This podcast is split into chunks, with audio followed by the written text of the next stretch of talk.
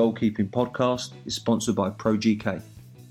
For all your goalkeeping needs, please visit pro-gk.com.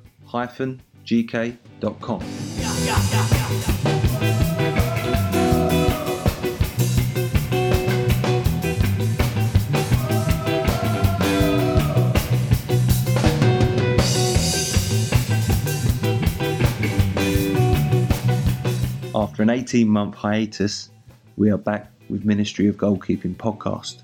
On tonight's pod, we speak to Auckland City and former New Zealand All Whites goalkeeping coach Paul Gothard.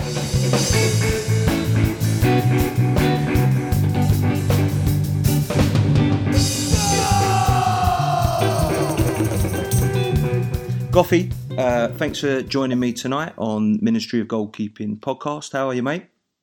Very well, thank you. Great to hear you. Great to talk to someone with the same accent as me. yeah, of course. So, obviously, you are based down in New Zealand. Yes, right. Yep, yep. And how long have you been down there? I forget now. Was it 2004 you moved down there?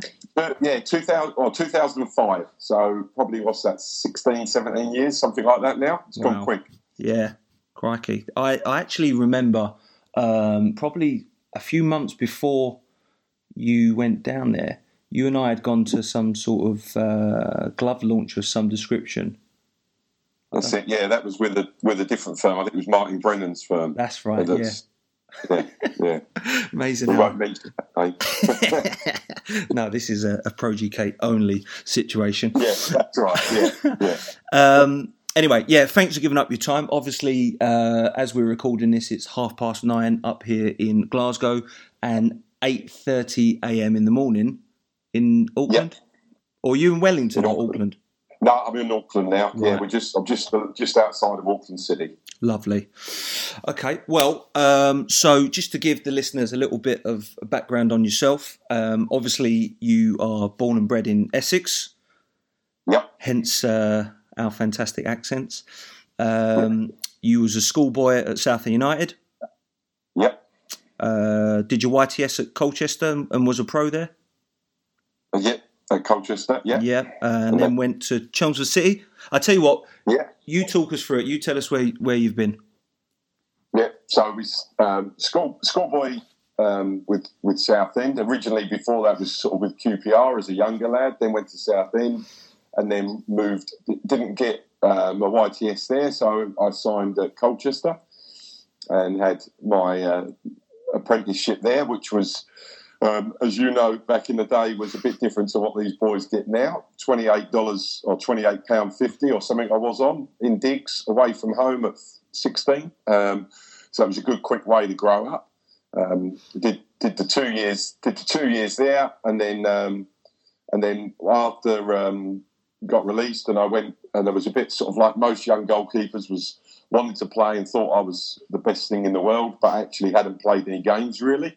So I was lucky enough to go to Chelmsford City with Joe Sullivan um, and Terry Harris, and got myself sort of playing there for a year, and then um, was fortunate from that one. I had a move then to um, I had a, a, move over then to Grays Athletic with the Saxon brothers, with the coaches there.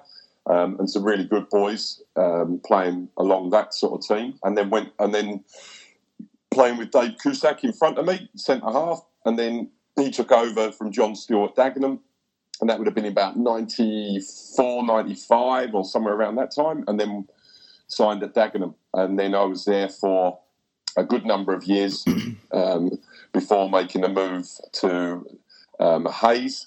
In the, they just finished third in the conference, so we went to Hayes. Um, it wasn't my best time in football. I had a broken leg, whatever there. And Gary Hill then signed me back at Dagenham, where I did another good three years there at, um, with uh, with those boys. And then just sort of summing it up, um, kept getting injured, so I wasn't. The club at Dagenham were moving more and more full time, so it was taking me away from sort of because it was semi pro, my little my job I was doing, and then moved into had a year with uh, the late uh, Justin Edinburgh and Jonesy at Billericay. They were doing a, a, younger team coming through and then did an older keeper. So I had a, um, a, year there, but obviously prior to that, I just missed out probably Thurrock. We went in, I had a, a a sort of 18 month spell there and then moved myself to New Zealand and was going to retire. And then it all sort of kicked on from there. yeah, where probably, arguably, you had a your most successful period. Yeah, in definitely. terms of silverware. Yeah, definitely. Yeah. Um, so yeah, that's brilliant. Thanks for summing that up. Um, you did a better job than I could have done there. Um, so just what comes to mind there? Obviously, you've gone um, from South into Colchester, um, and as you said, done your apprenticeship there. You know that that must have been um, an interesting situation, um, being sort of a, a full time YTS back in the day. Mm. And as you said there, you know, doing the jobs and uh, it's quite different to how things are today. What what what? Just give us an insight into how that was for you as a as a young goalkeeper. Um, yeah, it was it, it, was an interesting one because it was um, we those first year apprentices you go in. There's a group of the second years above you that have already been there and sort of done it for a year. So um, a, a goalie called George Patton was the goalie in the it was the second year above me, who was the sort of head boy as such, and he was he was a top top fella to uh, have around. Scott Barrett um, was the the first team goalie at the time. So Scotty was for me. It was he was great individually in the sessions one on one, but like how it used to be in those days when you get in the changing room and uh, you're the young one in the in the away changing room and the first team were in the home one. You get to do your job. So you know you're making your tea for the boys in the morning. You're doing the laundry. Yeah, my my jobs when I was there was the was the sort of kit boy with George, and yeah. we so we were in charge of after training, sticking all the training kit in the washing machines, waiting to put it all in the dryer, setting it out the next morning, and then packing the skips when we when the teams went away. Um, I had, I had um, boots of Nicky Smith and Mario Walsh was I was cleaning those ones. Um, so they were, you know, they were two guys that I'd seen playing at Southend when I was there as a schoolboy. So it was always good to be around them. Um, Steve Foley was my youth team manager, who went on to sort of Norwich and Ipswich, and he was a hard bastard, but very, very honest, and uh, probably helped me uh, a lot. Um, Brian Owens was the physio. No one wanted to be injured because when you was injured, you were doing harder work than probably most of the other ones, and uh, so the physios nowadays are slightly different to where they were then. Yeah. Um, no S and C and none of that stuff. So um, it was yeah, no no worry about loading like they get here now, and uh, stuff like you just you just ran and worked and done, and it was the sort of I'd say the old school days, but you know it still has its place in football for me. Um, but yeah, there, there, was a it was a, a, real interesting time cleaning the terraces after the games, and we had a couple of successful years there. The first year we missed out on goal difference to get promoted back into League Two um, Barnet beat us on, on overall goal difference. And then the second season was really good. Roy McDonough came in and he brought in a load of boys in there. You know, we had um, Dave Martin was the centre half, like I say, Mario Walsh. Um, the, the the boys that they had in there were fantastic, and uh, the team spirit and stuff. We learned a lot from what they did, and it was a different culture, a bit of a drinking one in that point. Um, but the boys, you know, they, they won the they won the conference and they also, you know, won the FA Trophy as well. Um, and and they actually, you know, did well there under Roy. Um, it wasn't a huge squad, so everybody knew everybody, which was great. It's not like nowadays where there's you know thirty or forty in a squad or whatever in some of these other clubs. But it was a yeah really really really good time. Um, taught me a lot, and then moving that into you know the the Chelmsfords and the the, the Dagenhams and this kind of stuff, it really sort of kicked on from there. Yeah. So just whilst I'm listening to you, you know, speak about um, your time at Colchester, did you have a goal uh, a goalkeeping coach? No. No. No, no. We just we just sort of took us off. Scott Barrett, myself, and George. It would be with three of us. We'd just go off. We'd do a little bit, um, and then there was no that was there was the days when there was no goalie on the bench or anything like that. So you'd play Tuesday night in the combination reserve league, uh, which was still a, a, good league to play in because you're playing against all of the other sides, uh, pro sides as well. So you you know your normal week, you have your Thursday mornings at college, and then um, and then that was that was sort of how it went. And if you weren't if you weren't playing on the weekend um, in the youth side or something like that, the physio would take you on the Friday and just run the Watsits off you, and then um, and then you'd, you'd get up and go again the next week. So yeah, Steve Foley, he'd take the he would maybe take the keepers towards the end of a session, and that would just be like you know, 20 balls smashed at you or diving around and everything. So very, very different to how it is in our game now with, with you and I. Yeah. Yeah. So so no real sort of uh, spec- specialist goalkeeper coaching. Um... Nah, the, the, the, only two like the, the, it was those days then when they used to have um, when you we, we would have um, so like say like just whether you know or not, but Jeff Wood um, would come in and he would do he would do someone like the for example, we might do Norwich for a day, go to Ipswich for a day, then come to Colchester for a day, yeah. and then he might go down to Southend and do it. So the like, days where the goalie coaches weren't full time, but they just the club would get them in for a day a week at different um, and rotate them around. Yeah. So essentially, so what what would they be like freelance? Yeah, that's yeah. right. Yeah, so they'd get him in for a day, do this one, and then and then we had, and then we moved into the likes of we had um, John Keeley came in on uh, came in on loan at one point, so he did a little bit with us, and then um, and then you know, and then we'd go off to Southend and do a little bit there as well. So it was always a bit different, yeah, mm. different to now. Yeah, amazing how much uh, the sort of the goalkeeper coach role has developed over the last couple of decades and whatnot. So yeah, yeah definitely. obviously a positive. Mm. Um, okay, so going from Colchester and then, as you said, you've you've gone to Chelmsford City and possibly think that you're a certain level of a goalkeeper, yet haven't any experience. How did that sort of manifest itself? What was the situation at Chelmsford? So we had there was my myself and a goalie called Darren Williams, who was part of the England sort of semi-pro team. Um, so he was he was very driven in what he wanted to do. Um, so I'd sort of play along, play along with him. So we'd train, whether I played in the reserves and then involved with the first team. Um, it was sort of in and out. Joe Sullivan was an old goalie himself. Terry Harris, they're good. They're good non-league guys, and uh, they were great to learn off of and be around. Um, so it, didn't really, it didn't probably go at Chelmsford how I wanted it to go. Um, but if I'm honest, when you look back on it, I was only, you know, what would that be, 17, 18 or something like that. So in the in the bigger scope of it, I wasn't probably ready. Mm. And um, and then that that opportunity came up by playing a few games there and doing okay where I went to Grays. Yeah. Um, and then Grays was a completely different experience. It was very um, long, say long ball. So we, uh, I got the ball, and looked up and everyone was on the halfway line and we had the two biggest strikers you'd ever see in the world. So that was just kicking to them. Um, and then fortunately probably my second year at Grays I don't know if you remember they bought in in the Diadora Premier League it was at the time. They bought in a kick, kicking rule instead of throw-ins. They wanted to try it out. I do so vaguely was, not that I was around really for that but I do remember reading it.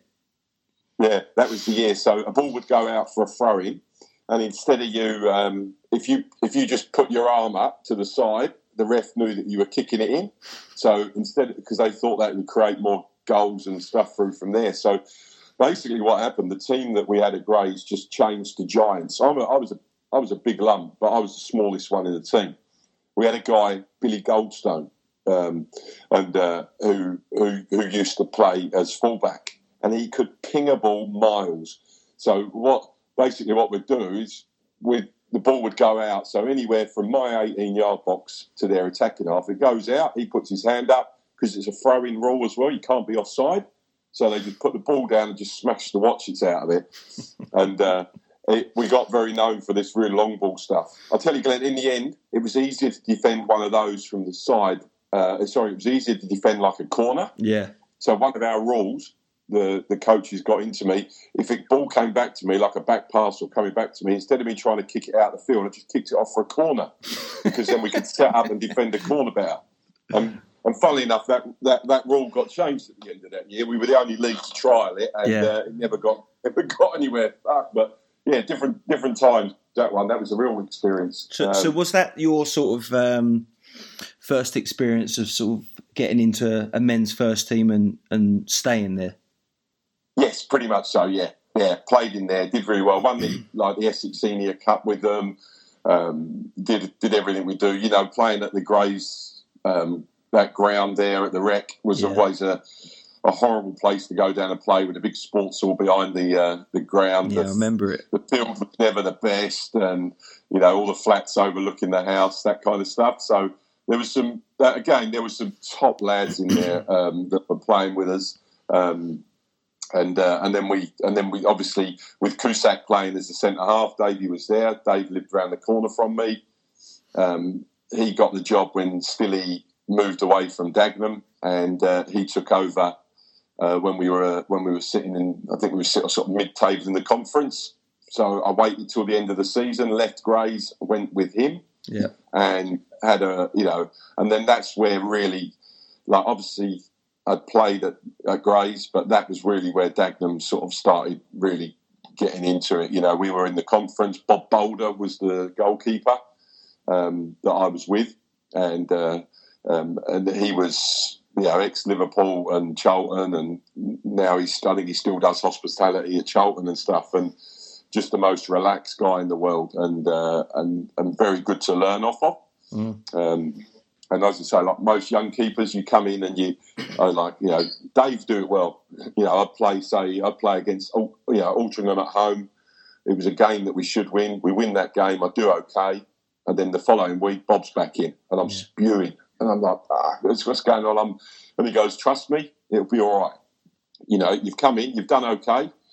The crowd have seen you do all right. We've taken you out. You'll get another crack at it. And he built me up that first year, and then the following year, I, I was starting, and uh, and everything was you know rosy and good. Um, some of the results didn't go our way. They didn't have the best time with the, the, the club there, and the club let Dave go. And and we got in a guy called Graham Carr, who had been manager at Northampton and Kettering, and uh, and he came in, and anybody that wasn't on a contract, he cleared out. So there was five boys still left. I think it was like sort of Jason Broom and um, we had uh, Broomy, David Green. Um, we had all sort of like these these sort of guys, Gary Stebbins. We had some top guys, Paul. All these boys around us who stayed, and we had a north like half team that lived up north and a half team that lived down here. And then we just used to see the boys as we picked them up on the way through to some of the journeys. Never to say we got relegated that year from the from the conference into Yeah. the Ryman Premier League, and then um, and then he got sacked, and then we signed uh, the, the the legend Ted Hardy took over, and uh, Ted came in who had been previously with Dagenham, and uh, wow, that was like he brought in some some top boys. You know, we had some good players in there. Uh, uh, like proper non-league players. You know, we had a little guy called Tolo Mass that was fullback. He's known as the funniest man in football. Um, we had, we had, uh, we, we with with all these sort of guys. We got Paul Cobb, we got Lee Matthews. Um, there, you know, we we had some Timmy Cole. We had some really, really, I'd say top top players at that level, um, and had a fantastic year. Yeah. Um, I got that. It was a year. It got me into got me into the England C team.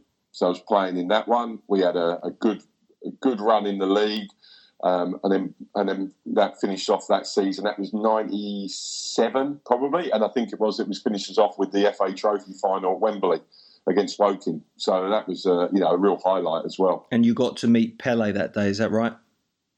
That's right. Yeah, Pele and Gordon Banks were there giving out the uh, Yeah, England sorry, packs sorry. the M- more importantly, you got to meet Gordon Banks that day. Gordon Banks. Yeah. Yeah, that's right. Yeah, it was brilliant. I had a really great time. So that was all presented before the game, and uh, oh, it was fabulous. Can yeah, you can real, you, real can you time. tell us uh, about your goalie shirt from that day as well?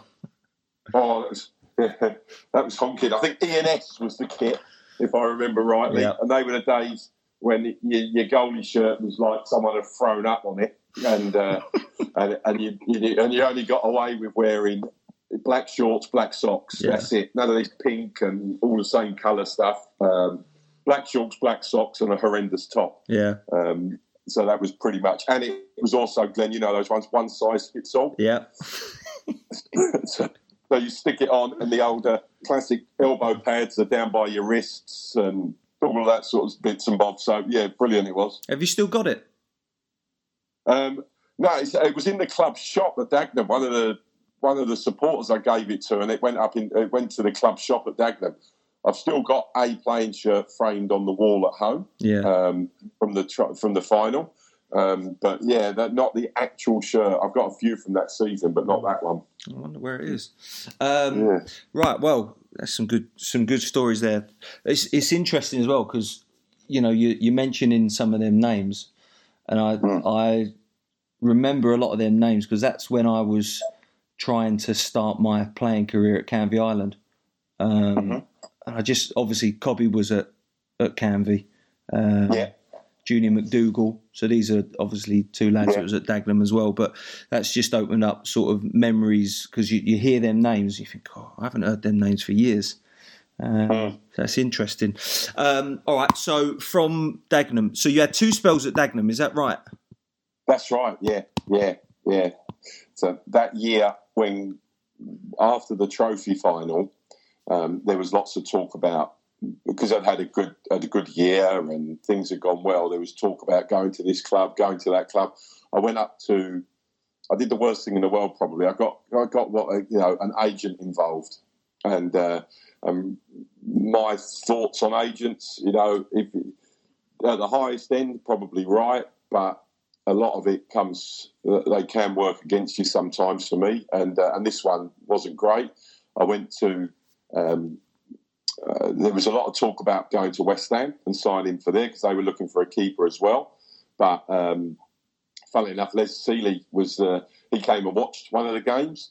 And um, from what i heard through sort of different people you know he was he was still the sort of number two three and goalie coach doing stuff there.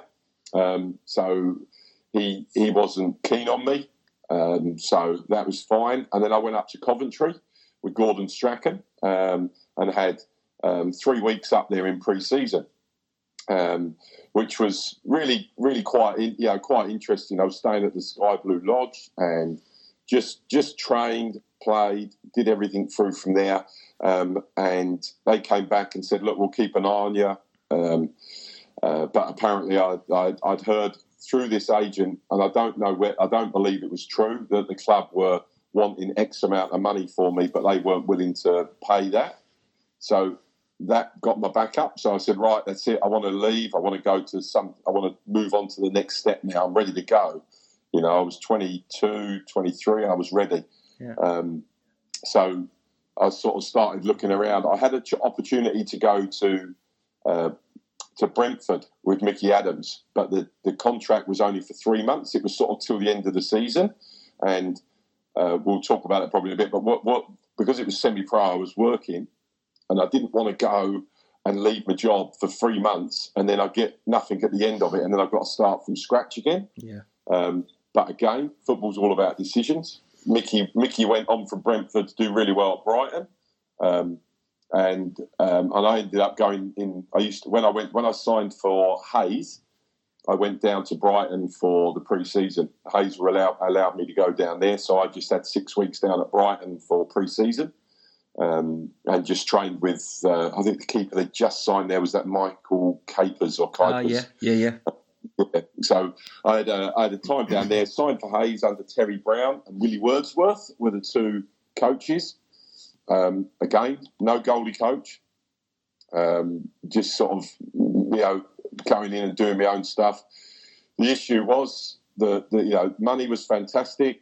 Playing in the conference, you know, was was going to be fantastic as well. Um, I didn't take into account probably the travel.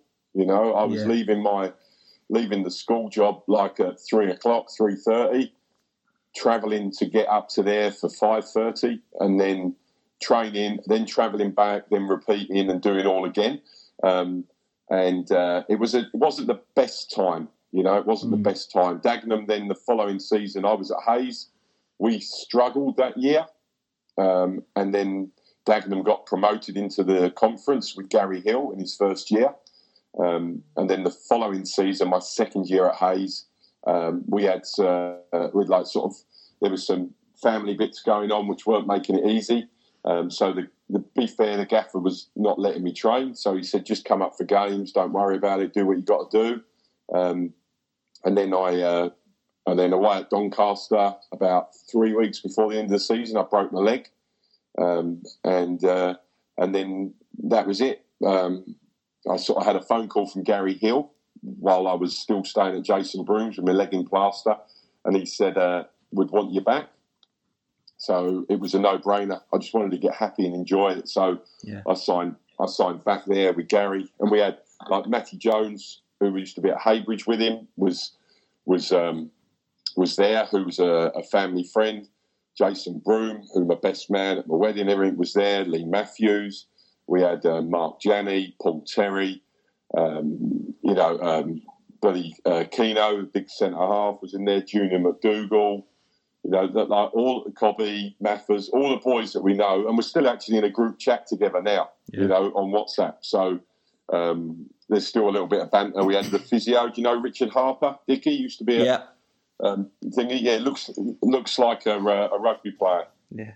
But um, top physio, sausage fingers, we call him. yeah, yeah, sausage fingers. Oh, and Ashley Vickers would have been one that would have been around with, with we'd have probably known from there, from Heybridge and uh, jumps with the Meerkat. That's uh, he was he was all around, and Lee Goodwin as well. Yeah. So there was some real top top lads around there. So and, it was fantastic. And, it was like going home to family. Yeah, know? that was quite a successful time as well. Because didn't you guys have yeah. a, a very good FA Cup run as well? Yeah, we did. Yeah, that that that first year being back, Tony Roberts was obviously there, and uh, and we'll talk about him in a bit. But Mick Payne as well. So um, Gary Hill, Terry Harris, all those guys, the chairman, all the boys that we knew were there, and um, we we were um, really really lucky in the fact that we had um, a, real a real good cup run. The we, we, we had um, Plymouth, we had uh, Ipswich, then there was Norwich. We had some really really good cup runs in there, and uh, and then we had the and then that's sort of the first year we were really pushing hard um, to try and get up and we we basically we, we, we had that. It was the first year that they brought in the like the conference playoff final, yeah. and and we we beat Morecambe over two legs in the semi final, and then we went to um, we played up at the Britannia Stadium at Stoke. Um, we played Doncaster in the playoff final, and and that was yeah we had the likes then of Mark Steen. Um, yeah, there was who was an absolutely worldy of a striker as well, but you, you, you had these sort of players that had been there and done it. We, and uh, it was the first year that they did a golden goal for the playoff final. So um, we were into extra time, and Doncaster got a ball in, crossed it in, scored. That was it, game over. Not a chance to return from anything. So we lost out the first year back by golden goal to Doncaster for going up. Um, and then the second season was the, all of the shit we had with um, Steve Evans and Boston. Oh yeah, um, yeah. They they um, they they they went up on goal difference, and we stayed in the conference because it was only just uh, it was just one up then at that point. Um, I might have been the other way around. Might have been the other way around.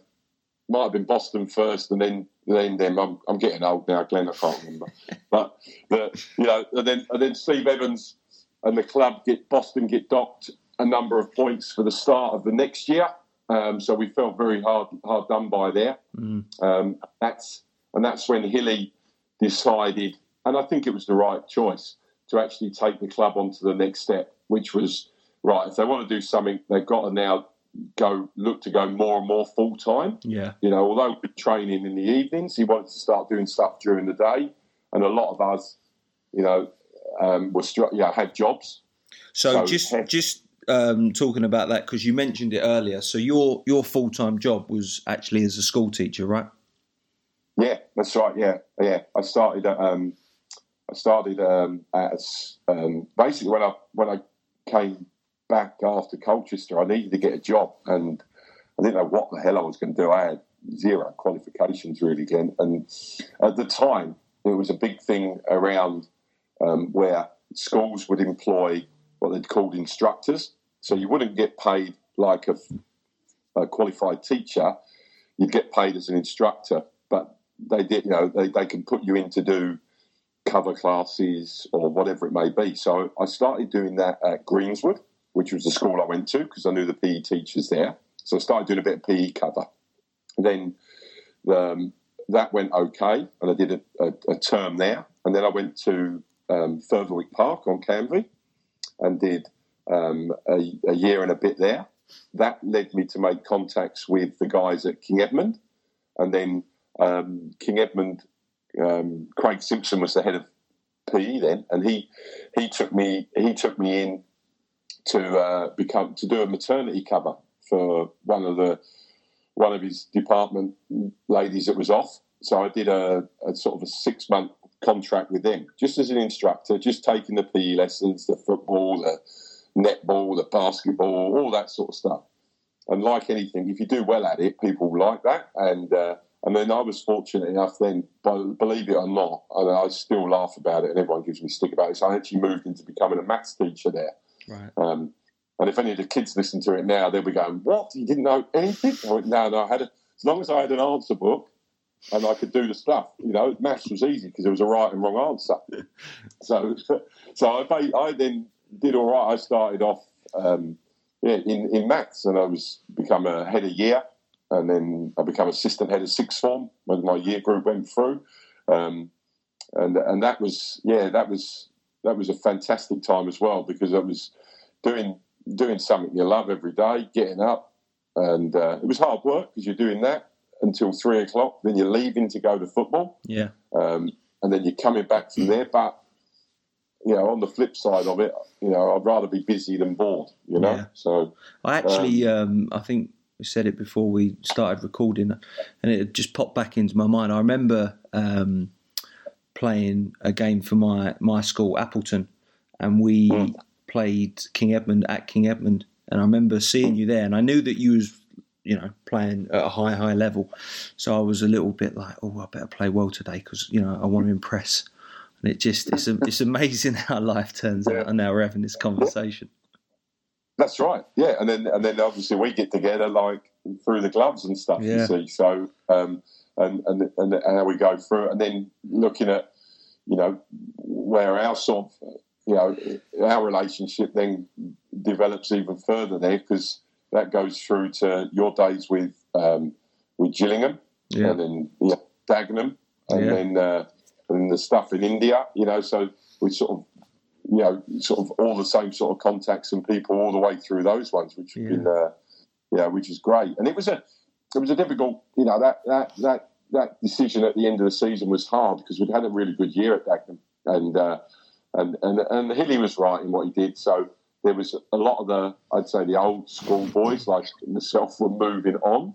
Um, so Thurrock or Purfleet, as as it was, I signed for Purfleet, and then they over that summer they became Thurrock, mm. um, and I love I love playing there. I love the little ground down there and uh, the hotel. Um, Tommy South was the, the chairman, and Colin McBride and Jimmy McFarlane were the coaches.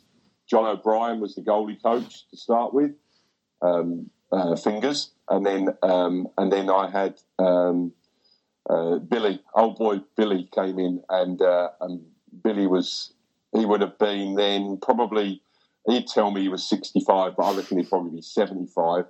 Um, but and he, he, had all sorts going on. We were jumping over chairs and diving through underneath table, all sorts of things as a goal night. It was real, yeah, real good time, and he was fantastic. And and he still supports and follows me around still still now. So he's probably got to be about 120, I reckon. um, so, uh, yeah, so I had a, it was myself, Jason Broom, I think Mark Janney was there. Steve Heffer signed there with us.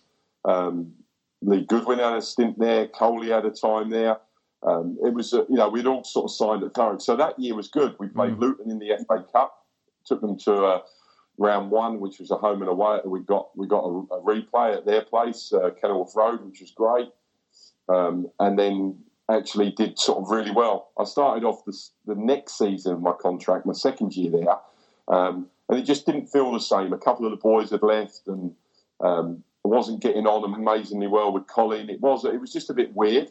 Um, so my mate, I'd obviously Matty Jones was who worked at the same school at King Edmund with me. Um, he was uh, assistant at Billericay. Justin Edinburgh, rest his soul, was at uh, Billericay as the head coach, and they were just signing all these sort of 18, 19 year old YTS boys that had been released by West Ham, Tottenham's, all these clubs, and doing it full time. And he wanted an experienced keeper. So um, I signed there for a, a season and um, had a year at the lodge doing uh, doing my stuff doing my stuff there, which was again really really good. Thoroughly enjoyed it, but I just kept getting injured, and uh, and then that's sort of where it led round to me going to looking at New Zealand, and I had a young family. That my daughter was one, my son was four, so it was sort of my wife wanted to start something new, and she wanted to get back into nursing. So she was looking at that, and we were looking at anywhere. And New Zealand seemed a logical choice because it was, you know, it was English speaking, but it was the other side of the world. Mm. So, um, so we we did all. My wife did all the paperwork, bless her, and uh, and we we we got the opportunity to move over here, and uh, and probably haven't looked back since then. To be honest, I'd love to come back, and I'd love to work in football over there, but you know what it's like. It's uh, there's a lot of people that want to do that, and it's quite tough to get a job. And then Yeah. when you get a job over there, there's no real security because if the gaffer changes and he doesn't want you there, then you're out, and then it starts again. So there was a little bit more security here for me. Um, so and that's sort of how it led on over here. Yeah, which is, um, as I said, arguably uh, your most successful time in football. Yeah. Um, Yeah. So, just um, finishing up on the English side of things, fantastic career, um, great experiences. Played at some great clubs. Obviously, I spent some time, as you mentioned, at Dagenham Redbridge as well as goalie coach. So, Mm.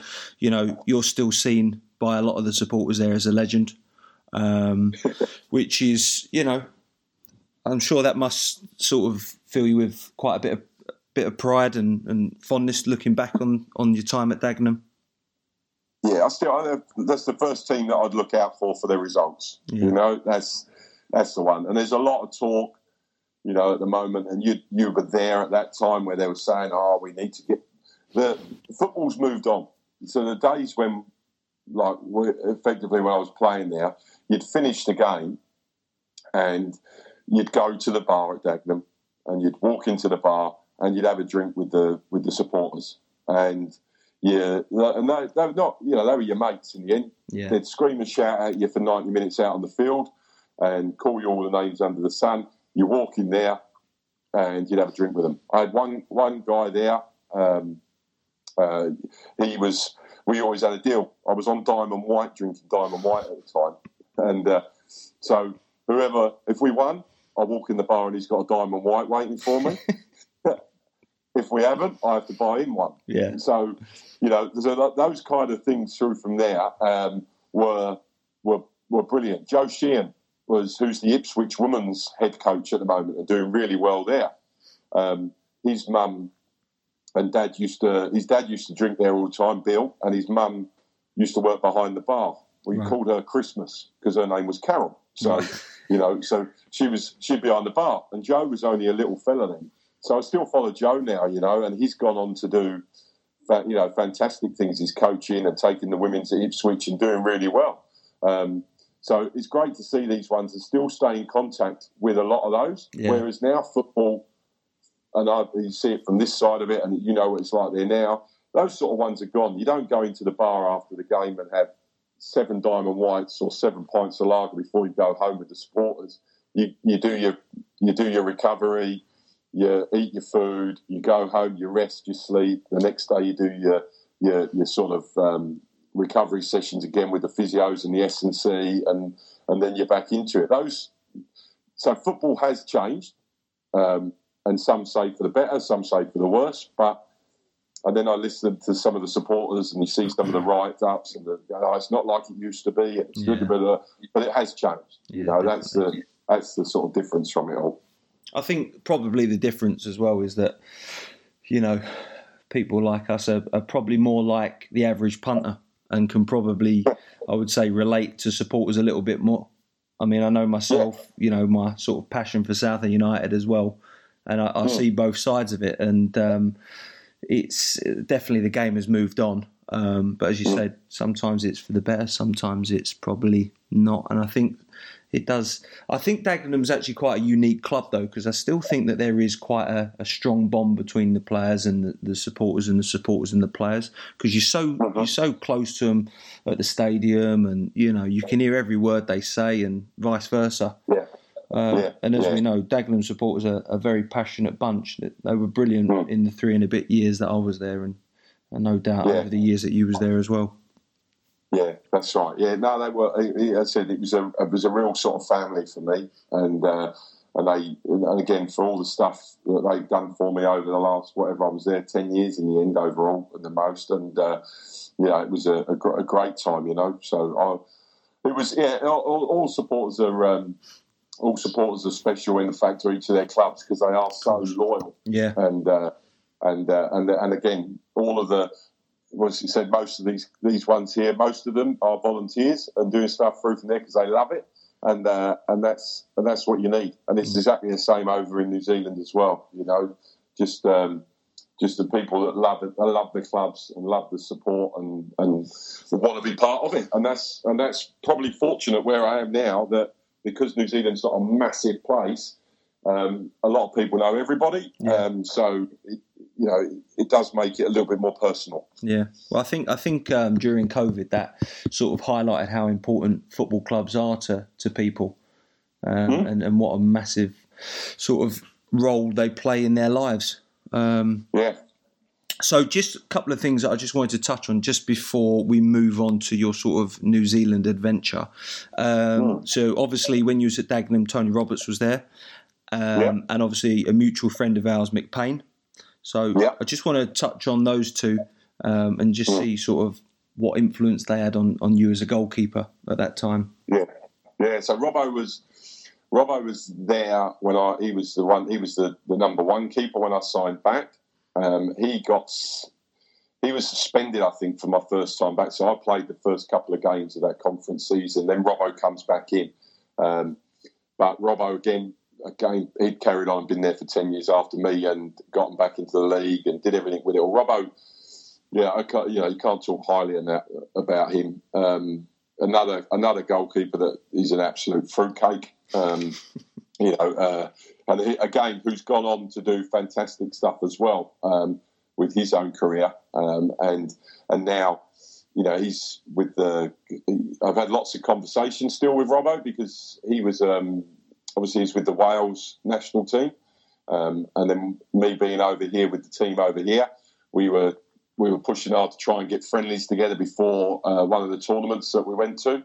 Um, and uh, so we'd, we'd love to have had that a game against each other where we could be on the opposite sides of the bench and everything through from that one. But Robbo's training, um, what he offered in experience and bravery and understand everything you want in a keeper, he had that. Could make the big saves, could um, lead the side, slow it down, quicken it up.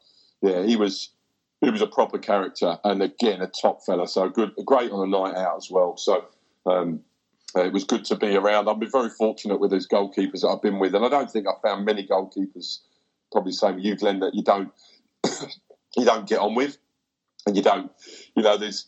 There's, we're a different bunch where you're training together on your own all the time, and so you, though you don't want him not to do well, but you want to play. It's a really, really sort of uh, you got to be mentally strong in our sort of area, um, and that was helped by bringing in Mick Payne. So Payne came in um, and uh, just led myself and Robbo in the sessions. Um, he was uh, a, a great a great friend. He was at my you know again at my wedding, and he was still uh, he's still someone now that we still have messages with over WhatsApp and everything through. So Mickey was fantastic for us. And I, and I to be fair, I took his took his line because he does his old one to get you out. So when you're finishing your little set and whatever it may be, it was always one to get you out. So that's what he was known as. Um, and uh, and I use that now over here with my keepers. All right, yeah, there we go. One to get you out. Let's go. And uh, yeah, he was again his experience and his background in goalkeeping, and he was probably, if we're you know, I'm talking honestly, was the first goalie coach that was dedicated to us Yeah. and um, and just to take us off and to work us. And yet, there's all this different idea of what a goalkeeper does, and there's probably 80, 85% of the game now, goalkeepers are using their feet, and it's all distribution. But there's always that element and the desire to keep the ball out of the net, which is always led on all the time. Absolutely. You know, just first job of a goalkeeper, stop it going in. Doesn't matter what you do, just stop it going in. Then we look at technique and whatever needs to be happening after that. But it's the desire to stop it going in, which makes the difference between those top keepers and then the other ones. And then obviously with the trainings and the the, the replication of what you need to do in a game. And Mick was really, really good with that. So I, uh, oh yeah, I owe Mick a lot because I learned a lot from my goalie coaching from him Yeah. um, and stuff from there, but also him as a person. And Oh, he's he's a a good great person. guy. Yeah. Mm. Brilliant guy. You know, it, it'd be at Dagenham games summarising and, you know, after he'd come and speak to me and have a chat about Mm. L and blah, blah, blah, just giving his views and opinions and advice. And yeah, fantastic. So, fantastic person to to tap into, you know, for his experience. Yeah, that's right. Yeah, that's exactly right. And that's and that's what I'm still using for now. He calls. Well, he, he's got him. He's in my phone as uh, the GK mentor. So he's still someone that you'd still speak to Yeah. if you weren't sure something. You know. So I've always got those people, and I need that as a coach. Grow. You know, growing as a coach as well. You still need to improve, and then. You guarantee you, if I haven't been through a situation before, he has. Yeah, so it's always a good one to bounce things off of. Yeah. Oh, that's brilliant. Okay, Mm. well, um, so let's just finish. Uh, well, I say finish. Let's move on to the, your New Zealand adventure. So, um, a really interesting time. Um, And I think this was so the listeners will obviously see and know that, you know, with my links to the Glove Brand Pro GK, um, Mm. and I'm going to talk about not every single podcast I'm going to speak or mention Pro GK, although Oh, I probably I got to. probably will. What yeah. glove? um, but that's obviously where our sort of um, paths then crossed again early on uh, in in your sort of time at Auckland City. But j- just before that was when you first arrived in New Zealand. You was did you Mm. pl- you played for a, a, a different team, didn't you? Yeah, well, when I came out, when I came here, it was just purely like you said earlier on. The, the kids were young, so we moved to a. I'd say it's a rural, rural town, and it was about forty-five minutes out of Auckland, a little place called Warkworth, and um, and I, I was a stay-at-home dad for the first year. I stayed at home, looked after the kids. My wife worked, and uh, and she still works now. Works her socks off, um, too much probably, but the kids were young, so I was dropping off kindies, going to coffee mornings, um, dropping the son at school, all of that kind of stuff. And it and and football's funny because I, I in my head I'd finished. That was it. I'd done. Uh, I'd done everything, and you know I was happy with where I was at. What will I do now? Um, but you know what it's like. Even if you try and do that, you've got that inner uh, sort of passion, and it pulls you back in. Walk, Warkworth Football Club was um, a very small club, so um, I wasn't. Ha- my son was playing in one of the smaller grade teams, and uh, it was like it wasn't being wasn't being run as I thought it should be. Um, so I went along to the uh, the AGM that they had when I was there, just to do something in the evening. There was three people sitting there. That was the board. Um, and then the next thing I knew, I came out and I was the chairman of the club, and uh, and I and I and I and I started sort of that. I started putting my time into that. So I was going into the local schools and doing little sessions with the kids and trying to improve the numbers of the club.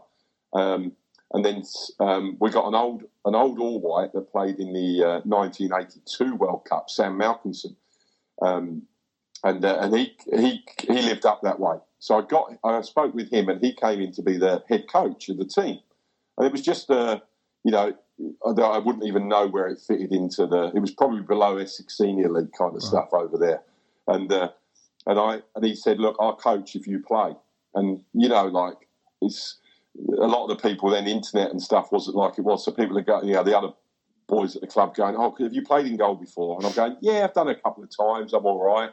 and uh, and I played the first game and like kick in and doing something like, "Whoa, he has played before."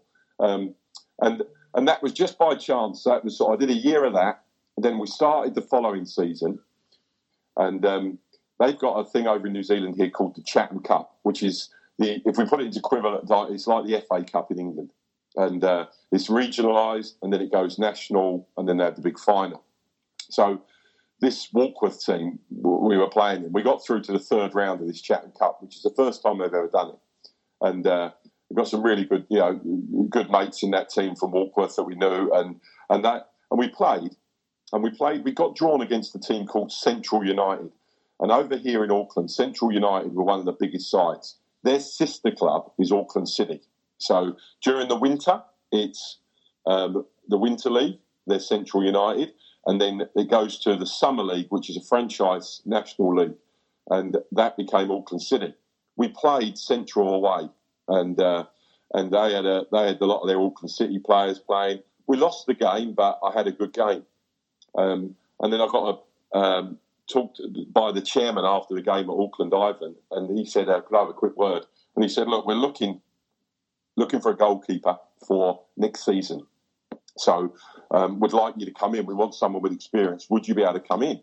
Um, so I had a chat with uh, my wife Laura and said, "Look, I've got this opportunity." She went, "Well, give it a go and let's see what it's like."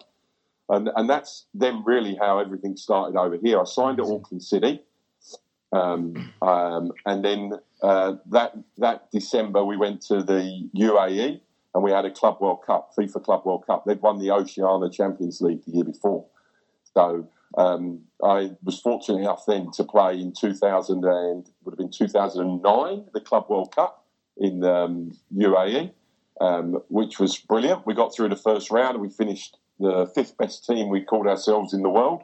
Um, so I had a year of playing there at Auckland City, um, travelling around New Zealand playing, and then um, the following season I moved to like a number two stroke goalie coach role um, and did that for a year. And the, the coaches there, Aaron McFarland and Ramon, were the two coaches. Then Aaron left the club to go take a job with New Zealand football, and uh, Ramon, Ramon asked me to step up. So I became the assistant coach um, at Auckland with Ramon for another three seasons. Mm. So we had we had um, you know Oceania Champions League, so playing in the islands, coming back, playing in New Zealand and um, and then another three Club World Cups. Um, so just just yeah. going back a little bit, Goffy. So you know the game that you you had for your local town team. You know that you're yeah. just sort of helping out. Um, mm. Just happened to you know get involved with, start playing for. You know it's amazing how the hmm. universe mm. works itself out, and you know these opportunities present themselves because yeah, you've been drawn. Yeah. Very lucky. Yeah. Football's lucky. You know, it's it's a little bit of who you know and a little bit at the right place, right time. Absolutely. I've, I've literally just written that down in my notes. Right place, right, right time. And yeah. and then that from being there, that's then led to all these other fantastic opportunities that have presented themselves. Um, mm. So I was just thinking as well. I've got one of your uh, match shirts hanging up in the spare room there.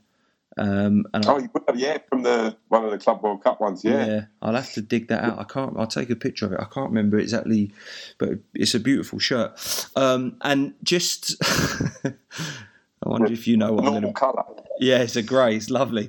But I wonder yeah. if you know what I'm going to bring up next because um, you had uh, obviously you was wearing the gloves by then, and we'd done a deal with Auckland City to yes. uh, sponsor the goalkeepers, supply the gloves and then something happened and, and you sort of went viral for a bit. Um, so do you want to just tell us what happened there? Well, I'm, I'm an old like I, I I'm, I'm a person that if you you know you've got to do something, you've got to do it, yeah. and, and, if you've got to go, you've got to go. And, uh, and I, I, uh, yeah, it was the game we were playing. The last game we were playing the um, the African champions um, TP Mazembe, I think it was and uh, it was the last the last game, the, the, the sort of fifth, sixth playoff place one it was, and uh, yeah, I, I'd, I, it's best to say I'd been hydrating really well, and um, and it was hot over there, so I was hydrating a lot.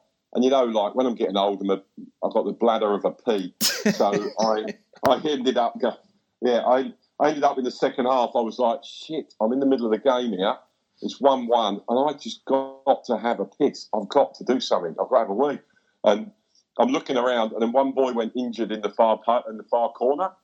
So everyone was the physio was on, everything was done. So I thought, well, I can't run off the field, so I'll uh, just drop a knee. So I dropped a knee and had a bit of a wee.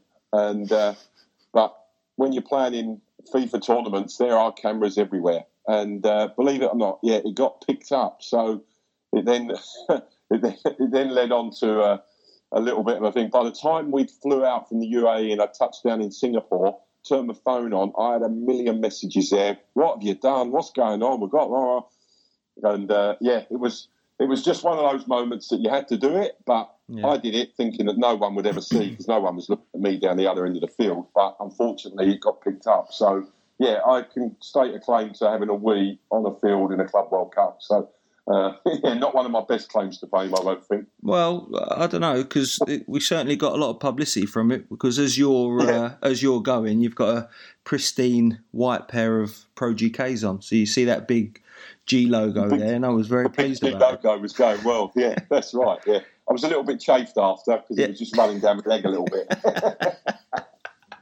I actually, uh, I actually watched it again earlier just to refresh my memory, and uh, just made me laugh. So it was uh, that's a that was a great memory.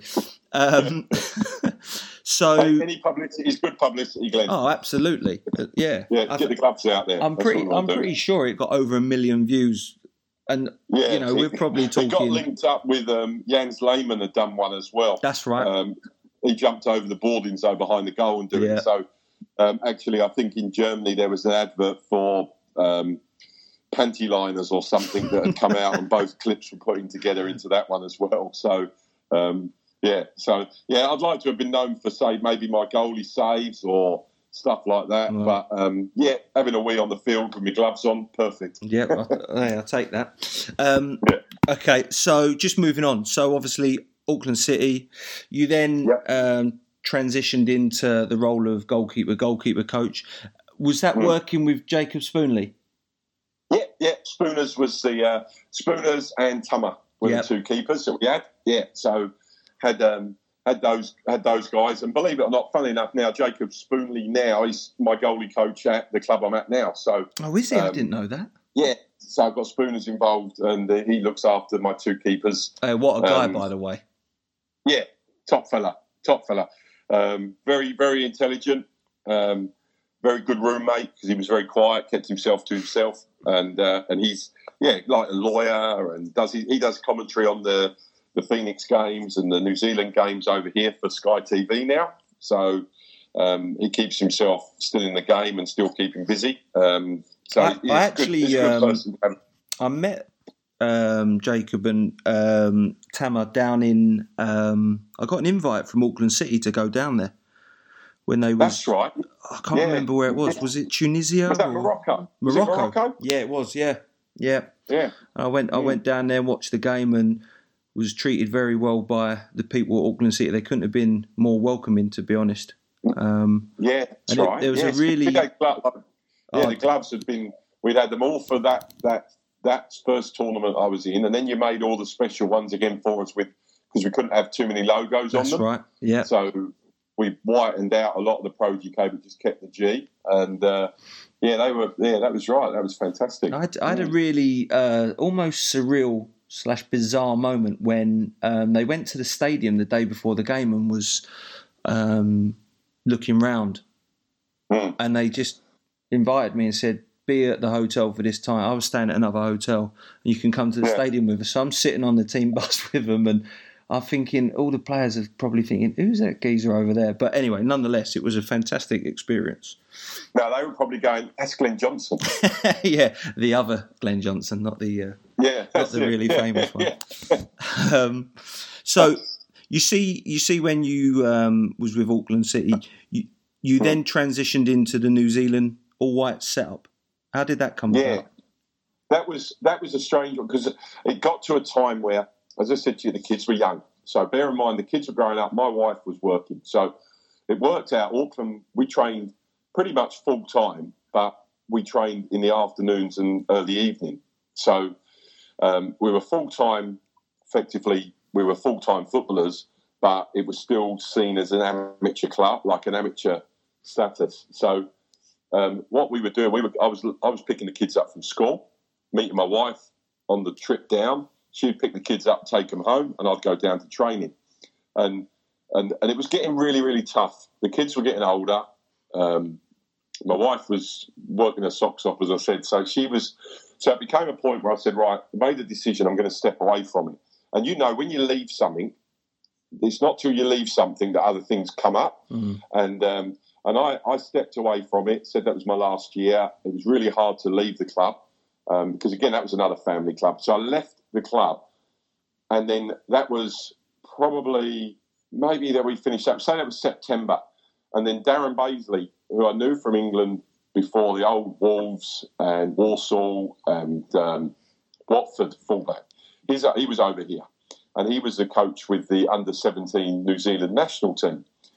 He he rang me and he said, "Look, Goff, I need a goalie coach. Would would you do this World Cup?" And funnily enough, it was uh, UAE again, 2013. It was an under 17 World Cup. He said, Would you do this World Cup? It's just a month. Come with me, do the World Cup, and then you're done. So again, there's me. Hi, Laura. Um, I've got an opportunity to do this World Cup. Do you think I should do it? And I, she went, What do you want to do? She's never stopped me doing anything. So she said, Look, yeah, go and do it, see what it's like, and I could tick it off. So I've done Club World Cup with Auckland, and then I went and did. I thought I'd do a World Cup, so I did the Under 17 World Cup in the UAE with the under um, with the national side, and uh, I did that. That was fantastic.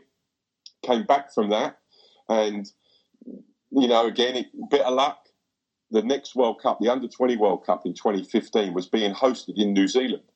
So there was a lot of funding and everything was going off in New Zealand about football. So I basically left that same group from the 2013, the 17s.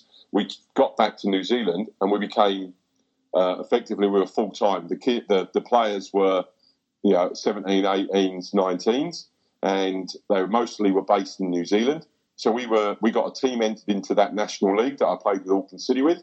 So um, we we then that role became the under twenty goalie coach. So Neil Emblen was our the other um, was the assistant coach. And, Do you know, uh, I met the boys in Colorado. oh, that's right. Yes, you would have Yeah. done. Yes, yes, that's right. Man. Yeah, yeah, yeah. So yeah, so they no, we had our we had our setup. So we just carried on with the under twenties. So then we did a under twenty World Cup in New Zealand, which was fantastic in 2015. Um, and you talked to Neil and Darren, and that was probably one of the best times in football. It was Yeah. brilliant. Um, and then and then while we were doing that, the All Whites didn't com- qualify for the World Cup. They lost to Mexico in a two-legged playoff. Um, so Ricky Herbert was the manager then. He stepped away. So the club, uh, New Zealand Football, sorry, did a, a big search. They appointed Anthony Hudson, who was the Bahrain head coach. He came into New Zealand football. Now I knew Anthony, and we've got friends in common when he was at West Ham as a, an apprentice. Um, so I was doing the under twenties. So Anthony asked me if I'd come into the All Whites with him. So it was again a little bit of luck, Yeah. right place, right time. I just moved into the All Whites with Anthony, and then that that's how that sort of part came across. You know, um, well, we were leading to a World Cup, so we had a cycle to do, um, and we had four years to prepare for this 2018 World Cup. So we we had World Cup qualifiers. We won the Nations Cup, which is the OFC tournament, which then took us to the Confeds. So we went to the Confeds in 2017 in Russia. Um, we did the Confeds. We then qualified for the Intercontinental Playoff, and we played Peru home and away. So um, we drew nil nil with Peru at home in Wellington in front of 38,000 full full house down there in Wellington. Went back to Peru to play in Lima, and we lost over there. Ended up being 2 0. Um, and and then that's where the sort of my time really with Anthony was taking the job at Colorado Rapids in the MLS. There was already a goalie coach in place there, so Darren went, Neil went, the analyst went all over to Colorado, left me at New Zealand football, and I had um, a new coach came in with New Zealand football, a guy called Fritz um, from uh, he was Swiss, and and it and it wasn't the same. I did one tour. We played in um, Spain against Canada, um, and I did one tour there, and it just didn't feel the same because it was different people, and I was the only one there from the old staff. So again, I had made that decision then to say, right, that's it. I'm uh, leaving New Zealand football, and uh, and I stepped away there in 2018. Um, and then the week after I stepped away, I had a call from Wellington Phoenix, who were the only professional club in New Zealand playing the A League, um, and said, would I go in with them? And uh, and that was another question. Laura, I've got this opportunity to go to the A League. It's down in Wellington. Should we move? What should we do? Da, da, da, so I, I took I took that role, and then we moved the family down to Wellington. So um, do, do, you know what I yeah. find amazing? And you know, mm. I've been sort of in the same boat a little bit with the opportunities at various times that presented themselves to, to me. Our partners and wives are so important in these decisions because obviously yeah. when we make these decisions, you know, you, you think, oh, well, that would be fantastic for me. But you've also yeah. to think about your partner and your wife and your family and how it's going to affect them because, yeah. as we know, football is a quite a demanding job and it takes a lot of yes. time and there's a lot of sacrifices not only from ourselves but there's a lot of sacrifices um, you know especially from from laura there which when we talk about uh, wellington phoenix in a little bit more depth you know mm. maybe you could share how with the covid stuff and being in australia how that affected your family and yourself because you're so far away from each other yeah, yeah, it was real like that. That the New Zealand football stuff was was great, and uh, and that was brilliant. You know, that led it, led, it, gave me the opportunity to do what I'm doing. You know, to, to get to where I was, and mm. you do, you do it. And that that year we were leading up to the like so from leading up start of 2017 going through to the uh, the intercontinental playoff.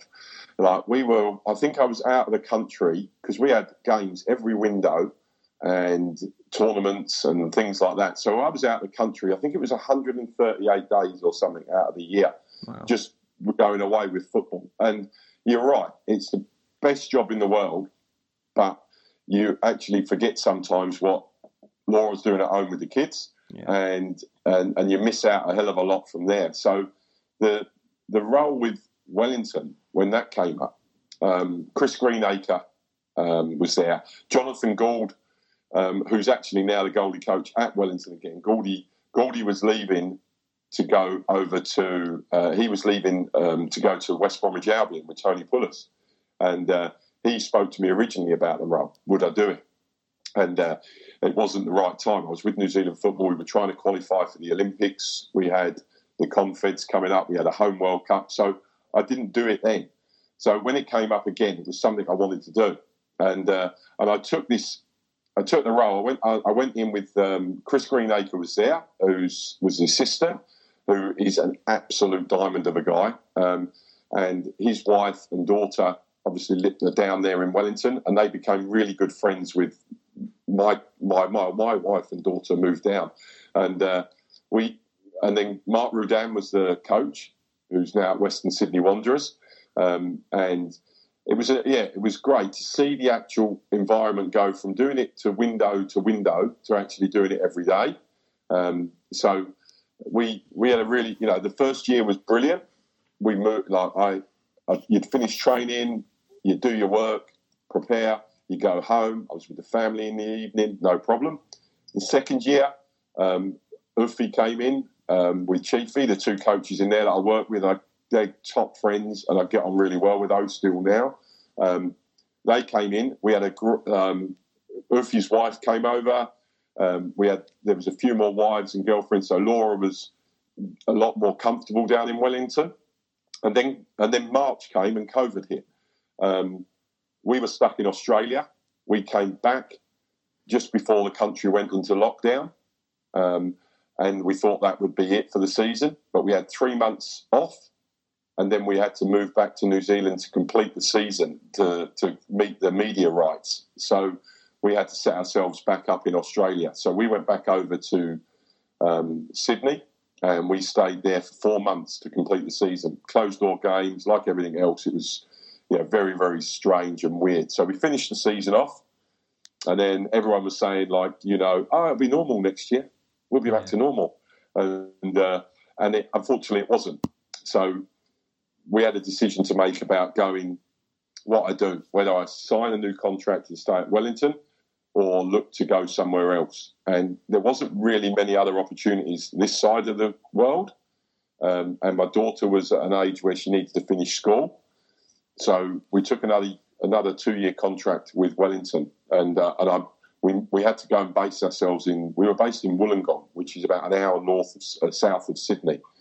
So um, I went over um, at the start of November, and I was there for eight months. So it was very hard on Laura, Katie. They were both at home in Wellington. Didn't really know anybody because they'd moved down there from where we'd been for a number of years. Um, so we did eight months over there. The season was, I'd say, was successful. Came home. We got four months off, and uh, and then the decision sort of started coming up. Then what are we going to do next year? And everybody was saying it will open up and it will be normal, but um, it wasn't. And um, I ended up basing myself. We went to last season. We were based in Chatswood, which is uh, right in Sydney. Um, so I went over there again for another eight months. Um, because I was going back, we'd had the conversation with Laura, and uh, we decided that Wellington wasn't for her. So we sold up in Wellington, bought back up in uh, where I am now in Browns Bay, just north of Auckland, and the family moved back up here um, in December. As I left in November to go over there, they moved back up in December. So my son's moved back home now. Um, my daughter's at university in Auckland.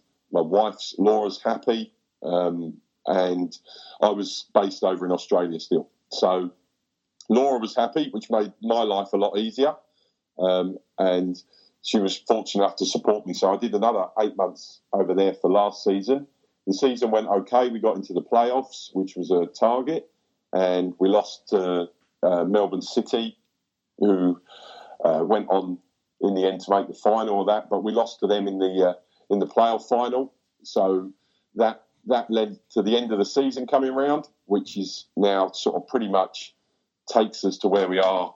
You know, I was I had a year to run on my contract, but speaking to Uffy and the club, they were they were understanding of the family situation. I was the only staff member that had no family with him while we were away, and uh, they they understood the situation for me to spend some time with the family. So mm. um, that's that's sort of how I got back to today, sitting in this office now at Northern Rovers, um, and uh, becoming, you know, the the, the let's say the head of men's football, but I'm the head of the uh, the head coach for the first team, and uh, and oversee the the other part of the club here. So, um, you know, um, it's it's nice, it's different, it's a lot lot more full on than what I had been doing but it means I go home every night, you know? Yeah, and that's important.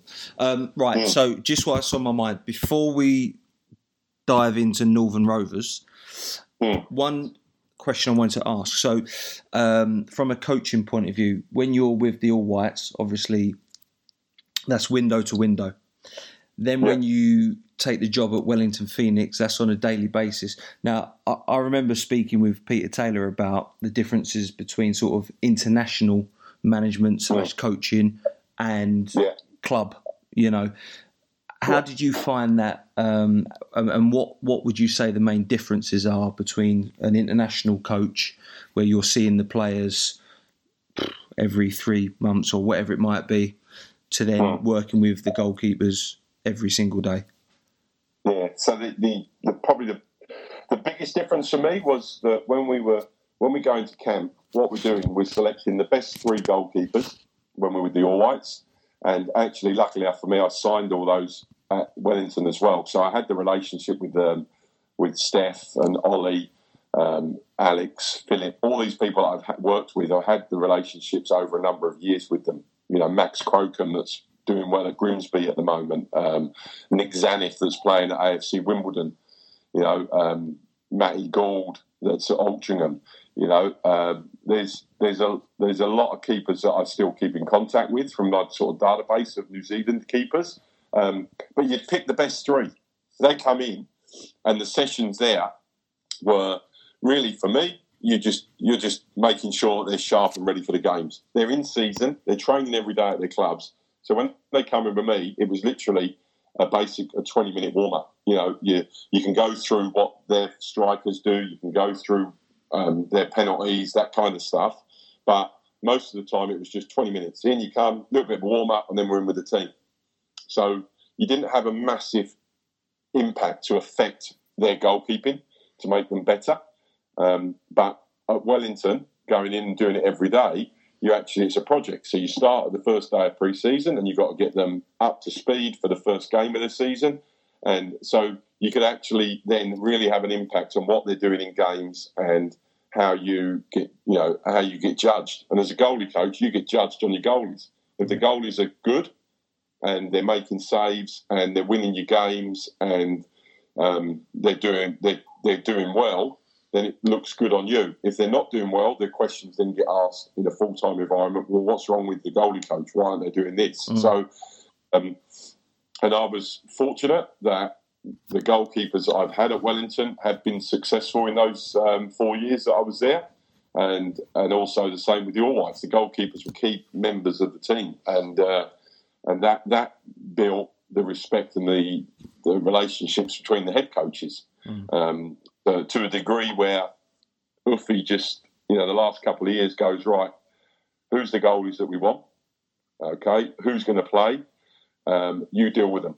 I don't want you just you know I don't I trust what you're doing. You get on with it. So that was great to have that trust with a head coach that just allows you just to do your stuff, and he trusts you to do the right thing. So um, yeah, it was a real yeah. You can start working with these younger ones in the academies, like you've been doing there, to work on their technique or how they want to go. But ultimately, you get judged if the keeper's making saves or not and doing well. Yeah. Um, so it's a, yeah, it was a it was a real. You build better relationships with them because you're seeing them every single day. See, that's um, that's a word that I've again I've just yeah. written down in my notes. The, the the day in day out. Obviously, you know when you're with the the All Whites, the goalkeepers they're essentially they're not yours. So you know, I, I, I guess you've got to be in, in contact with their goalkeeping coaches, yeah. discussing what potentially you'll be doing with them, etc., etc. Mm. But then when you've got your own goalkeepers, the relationship that you build with them is so key. And, and I've always found throughout my coaching career, the successful um, or the bits of success you know I've had in developing goalkeepers, I've always tended to get on really well with those goalkeepers. Yeah, yeah, you do. You get to a point where, so for example, Stefan Marinovic, who's now playing in the top club in Israel and uh, and Steph Steph was when I, when I came into New Zealand. Anthony said to me, like, we didn't have any players. You know, it was like he doesn't. There wasn't a player database made up or anything from that. So Anthony, his job with the coaching, the the assistant coach was to find outfield players. My job, he said, go and find the best goalkeepers that we can find at New Zealand. You know, New Zealand's you know passport holders. Let's see what we can find. So the first thing was going back through the the age group goalkeepers, seeing where they're at, seeing what's going on. So it was a load, a load of work with that. But talking to Steph, Steph was playing in a third division team in Germany. So Steph, Steph was sort of came about, and I knew through the the, the age group stuff. So we had Ollie, we had Nick Tzanev, um, Max Crocombe, all of these ones that I've got involved with it all that have been playing overseas.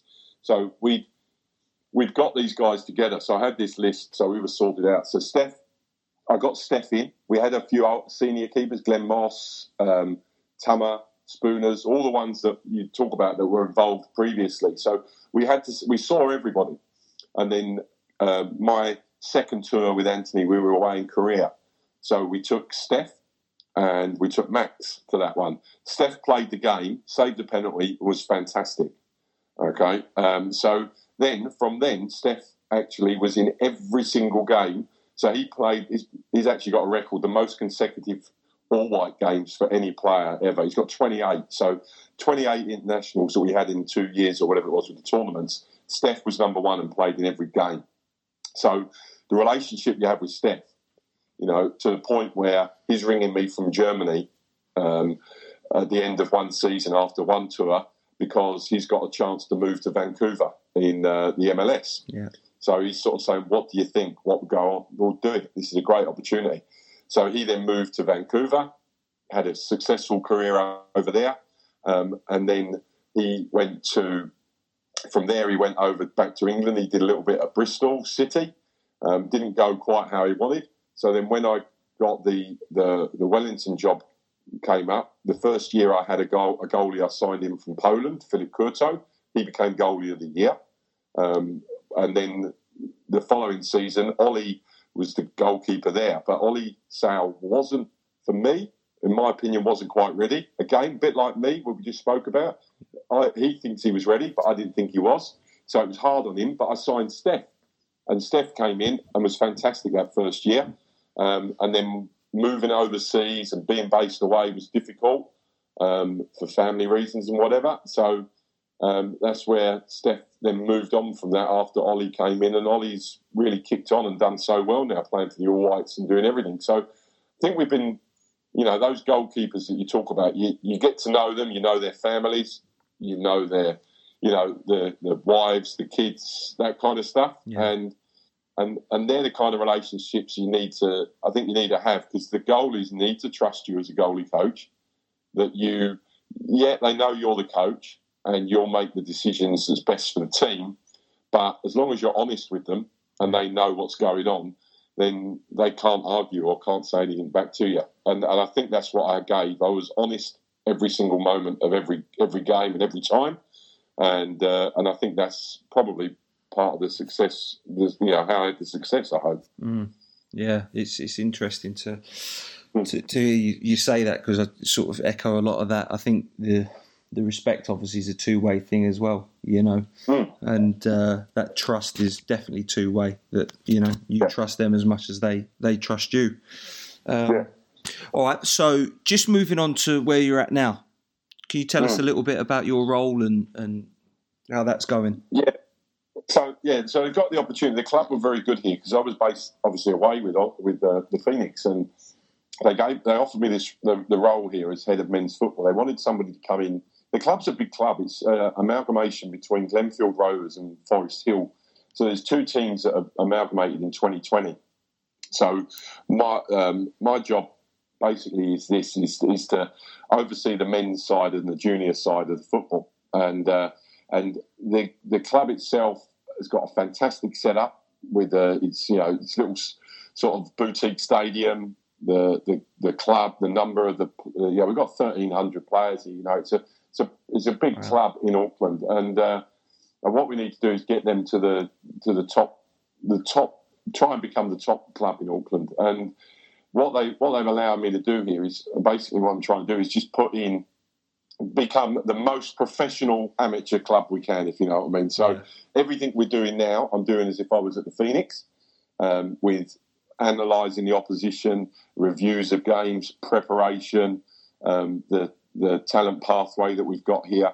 Um, everything that we're doing is trying to make it as professional as we can get it. So we give the players here a chance to hopefully kick on and play for the Phoenix or play overseas. Um, so it's yeah, it's a full on job.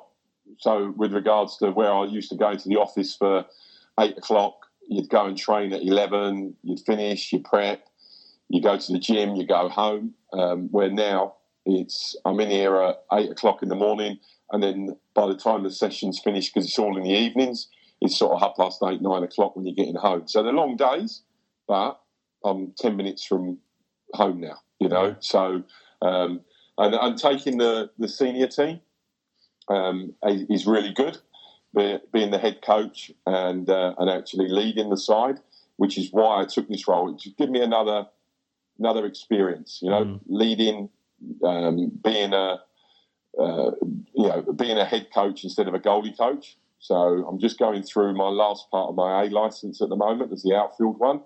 Um, so that's been, you know, that's been sort of really good. I still, you mentioned him earlier, Peter Taylor. I still have contact with him. Um, he was he was someone that I knew from the UK, but then came into the All Whites with us um, as assistant coach with Anthony for a couple of tours. And and when I speak to him and I ask him questions about the coaching, he goes, "Just keep it simple. Yep. Players like it simple. Don't overcomplicate things." And uh, and that's and that's pretty much my what I've been going through here. So we're looking at this club. We're looking at first thing good people, and then um, and then you know if they're good players as well, well, it's even better. You know, but I want good people around that want to be at the club. Yeah. Um, so yeah, it's a it's a, it's going to be a, it's a full on job. It's full time in football still.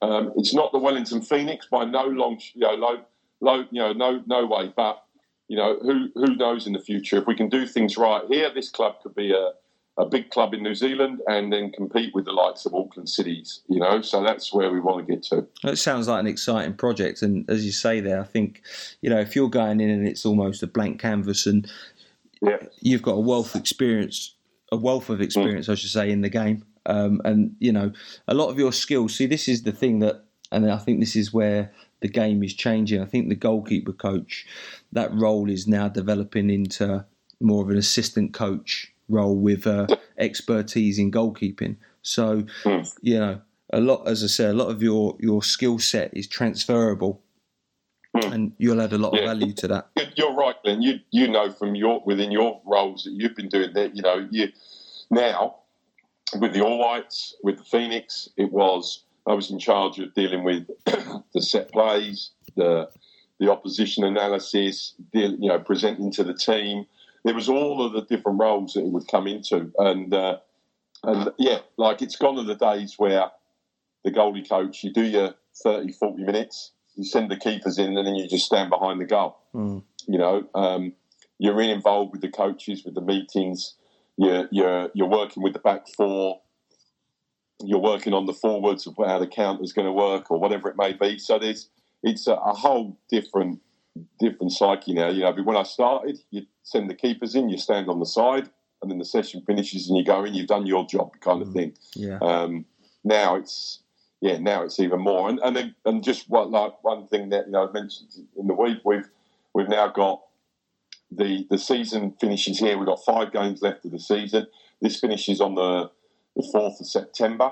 Um, so that season finishes, and then, and then fortunately enough for me, Darren Bazeley again now he's the under still the under twenties and the All Whites assistant coach now.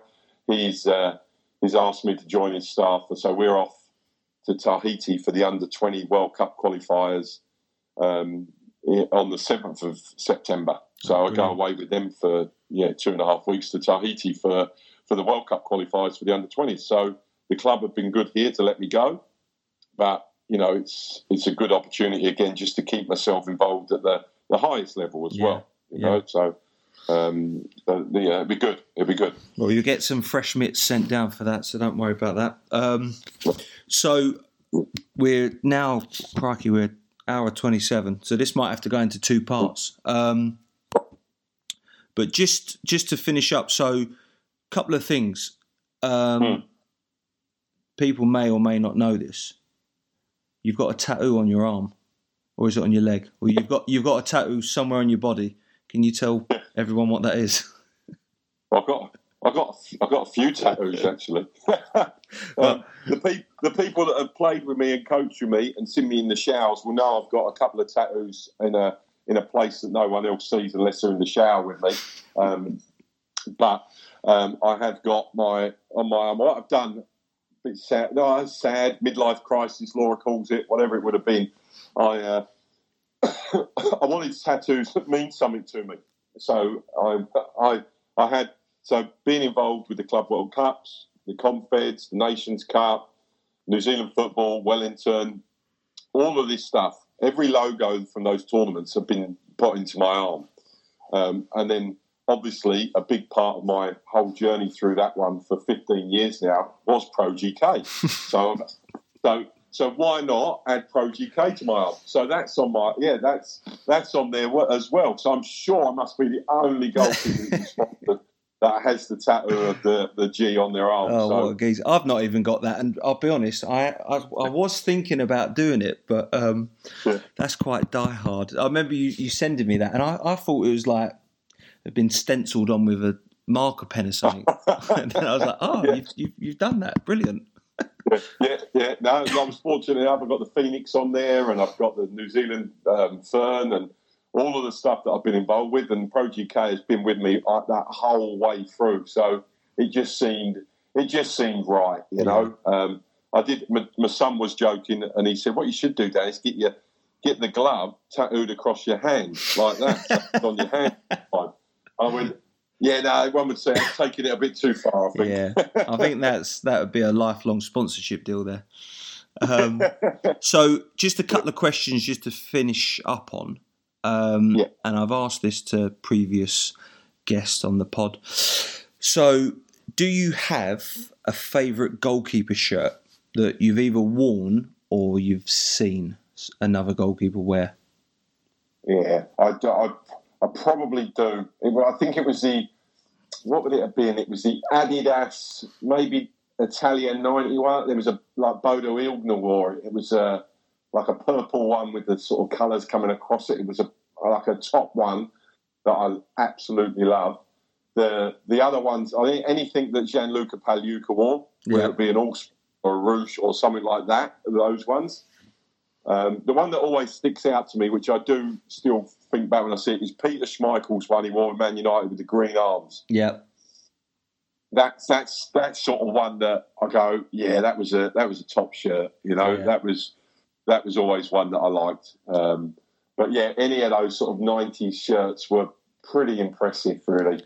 Um, you would you would have had them, and I've seen photos of you with them with the with it maybe like the Sondico shirt with the matching shorts with the stripe down the side. Oh, I had Um, a, I had a know, Royce one when I was a kid, Yeah. and the, it had these massive shoulder pad things, Yeah. like Yeah. something that your dinner lady would wear. But it was it was brilliant.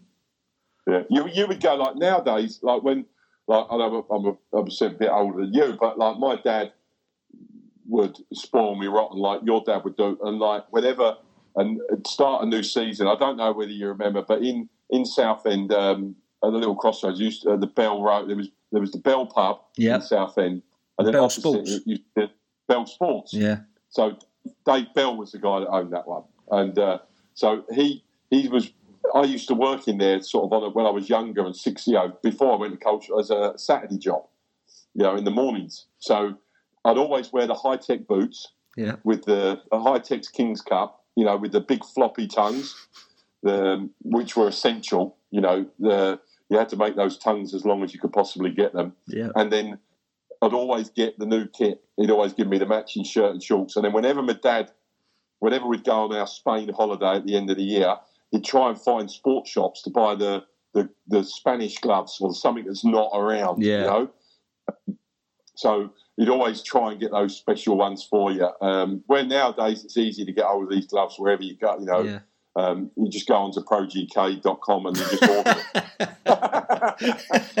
yeah, yeah, yeah. So like those, those kind of those kind of things, those memories now. I always still try and get the, the boots with the biggest tongue I could possibly do. You know, that's Yeah. what it's all about. I, I think um, young footballers today and, and people that enjoy football, like they don't really know the hardships that you know we went through. I was I was looking. I've got a collection of shoot magazines, and Hmm. you look in the back and you've got all these fantastic Umbro kits and you know Spurs shirts, Man United, whoever, and then it says at the bottom, "Please allow 28 days for delivery." Do you know what I mean? That's right. Where now you can order something. four days now, people are moaning. Oh God! Well, exactly. You know, um, Yeah, it's yeah. just it's a different world. It was a real. I said those those sort of times of kits and gear and all that stuff. Now, again, I say it so many times. I just wish that I got two of everything when I was growing up and just Yeah. put them all away. Yeah, because you see those ones. I tried to get hold of some of those uh, the, the the Predators that came out, the remakes of the '98. yeah, you know, and like you know, five hundred dollars or whatever they are over it, you know, to try and get. Um, but they were the yeah, them sort of things at those points were fantastic. You know, the gear then. Um, but now it's sort of just a given that everybody has all the best gear, probably. Yeah, I, I was actually I was actually saying that to my dad the other week because over the years we've had so many shirts, whether it's Southend shirts or whoever. Mm. And exactly what you, you say there, you think, God, if only I knew. Because over the last three, four, five years, the price of vintage shirts have just gone through Mm. the roof. And, you know, probably seven, eight years ago, you could probably pick up like a player worn shirt for 40 quid off of eBay. But if you look now, you're probably touching 200 quid. Yeah, And it's Yeah. the same with the vintage boots. Like, I'll be honest, I'd, I'd bought a pair of um, Predator Touch. Uh, Oh, yeah. I got them probably eight years ago. I paid 300 quid for them. Hmm. Now, somebody offered me about £2,000 for them. I, Yeah. could, I wouldn't be able to afford that now. So it just shows Nah. the, the price of things and the collectors are sort of going mad for it all and the price has gone up. yeah, that's it. Yeah, we were we were yeah very fortunate. Some of that stuff coming through when we were coming in those in those nineties, you know, late nineties around that time, the, the gear and everything was out. You know, the, you look back now, the training kit. We'd always joke with the Phoenix boys because they'd go out there like with your one now. They wear the tightest training shirt and they got the skins underneath, and they wear the leg skins, and they do all of this stuff. Well, I remember training at like at, uh, at Dagenham, uh, or even Colchester. Ribero was Yep. the kit, and uh, and it was you'd get a, a, rug, a t-shirt, a rugby shirt, and a jumper, and then some some of these drill bottoms. Yeah. and you tuck them in your box, and, and they get soaking wet, and you'd like double your weight, you know. And, and and they were the best things. The old rugby shirt with the collar up and Yeah. all that stuff. It was yeah, good. Uh, yeah, I, I I I do like to live in the past a little bit. Yeah, I love so that. Goffy, so do I. I think I, I still think back to the Van den L stuff, and it was them Yeah. drill pants and a rugby shirt and a drill top, and as you said, you're diving around in the mud and the, you know it's wet and you know Yeah. you just bogged down in it, but it was brilliant. So I'm, Yeah. I'm definitely still living in the past. Um, so just moving on, last question. Yeah. Now uh, I'm going to do this as a double question. So, what is your favourite glove from the past? I think I know the Yeah. answer, but I'll, I'll let you answer that, and then I'll ask what your favourite Pro GK glove is. Oh, yeah. So the, the, for probably the glove from the past. It's a real tough one because I did like wearing because the the Reusch gloves were real big um, when I was growing up. But you know what? I really like. I love the Sondico one Yeah, and uh, the Sondico one where they we had them all. There was one with no entries on, with no entries on their hands, no entry signs Oh, on the palms. And- on the palms yep. and then and then the, and then the Sondico ones came where the, the, the, the two fingers nearest your thumb, the Sondico went written down the side there. Um, they were like a sort of a bit of a classic one. There was some green and the yellowy colour ones. Scott Barrett was always in Sondico, so Right. we'd wear a load of those, and they were the ones that I'd love. You know, again, ones that you'd wish you'd kept. Mm. Um, and then and then you had a little point through where um, where we, we had a little dabble in the, it was the Reusch was the one we just with the the black sort of um, arrow Yep. on the back of the hand Yep. I had a And the pair of them. yeah and the Reusch on the finger were the ones through from there and they were always um, a roll finger I'd always wear a roll finger um, yeah they were the, they were the, they were the, they were the ones that two that really stick out when I was sort of growing up that you try and get and uh, and try and wear See, I thought you was going to say the Adidas finger save. Uh, yeah, it was they, they just made my hands look like buckets. They were massive, you know. Uh, the the finger save ones, so they were the ones growing up. Then I went, we did the finger save, the green and the blue, um, which were were lucky. The my year with the England C team, we were lucky. Adidas gave us all of our gloves, so they were the ones that we had. But then going from that, I went into the. Uh, you remember they called it? They were the Adidas. They were called fingertip. Oh, They were the white ones. they were brilliant. Yeah, they were the, the white ones, and they had the like the the finger wrapped over the top, Yeah.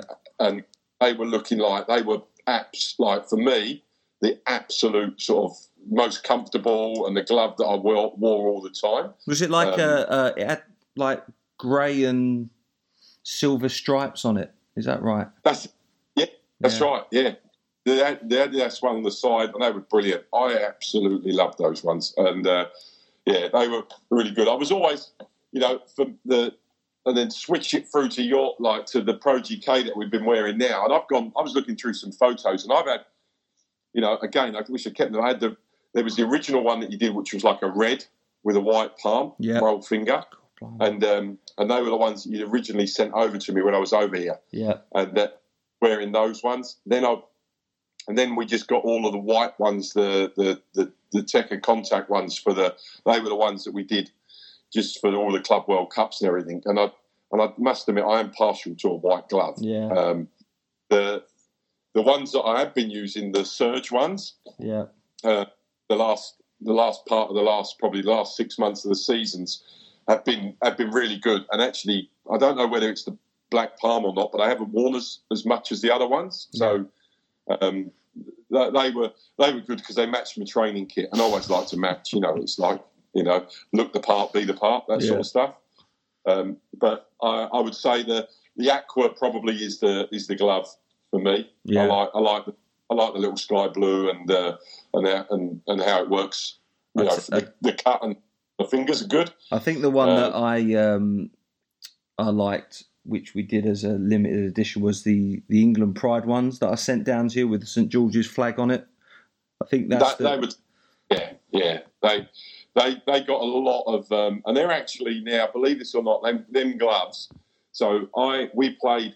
You gave me those, and I wore them wore them all all the way through the the the the first part of the season, and they were they were brilliant. I got a load of stick out of that because the coaches are going, "I thought you were Kiwi." I went, "No, no, I'm English. This is me. this is what I'm doing." And and uh, so I had I had those ones, and then by chance it was it was strange. We did it. We played at Eden Park in Auckland. We played a game up here, and um, at the end of the game, uh, the commercial department from the club wanted um, were asked if they could have those gloves to use as a prize for the sponsors lounge after. oh really So I, I got those signed, put them out there, and um, and then that was it. I thought that was it done. Then um, I spoke to our academy goalie coach at the Phoenix um, at the end of last season when I was in Aussie still, and he, he messaged me and he took a photo of those gloves that were on a reporter.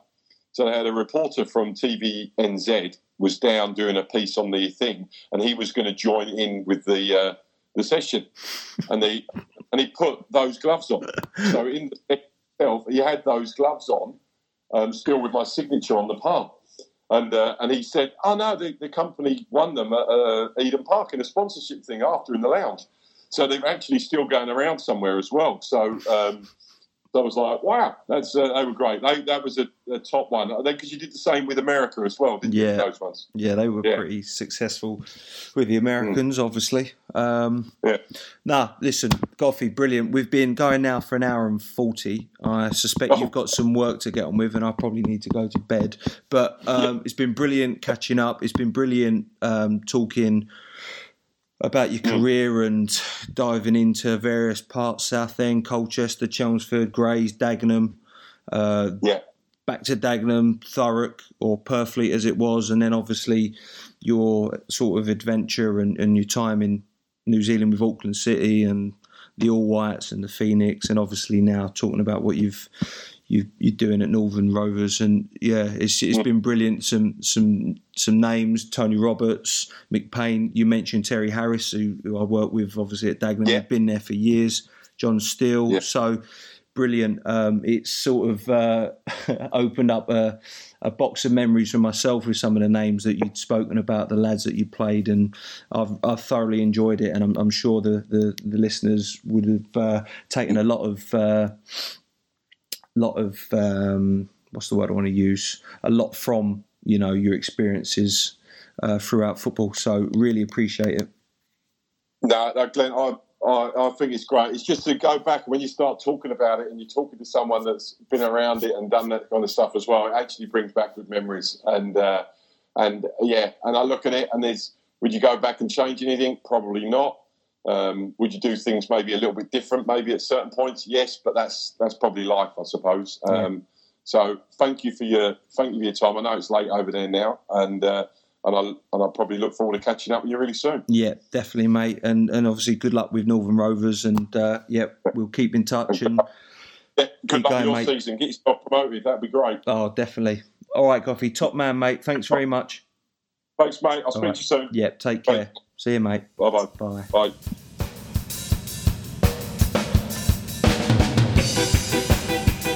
If you enjoyed today's episode, please subscribe, leave us a review, and follow us on social media to help spread the word of Ministry of Goalkeeping podcast.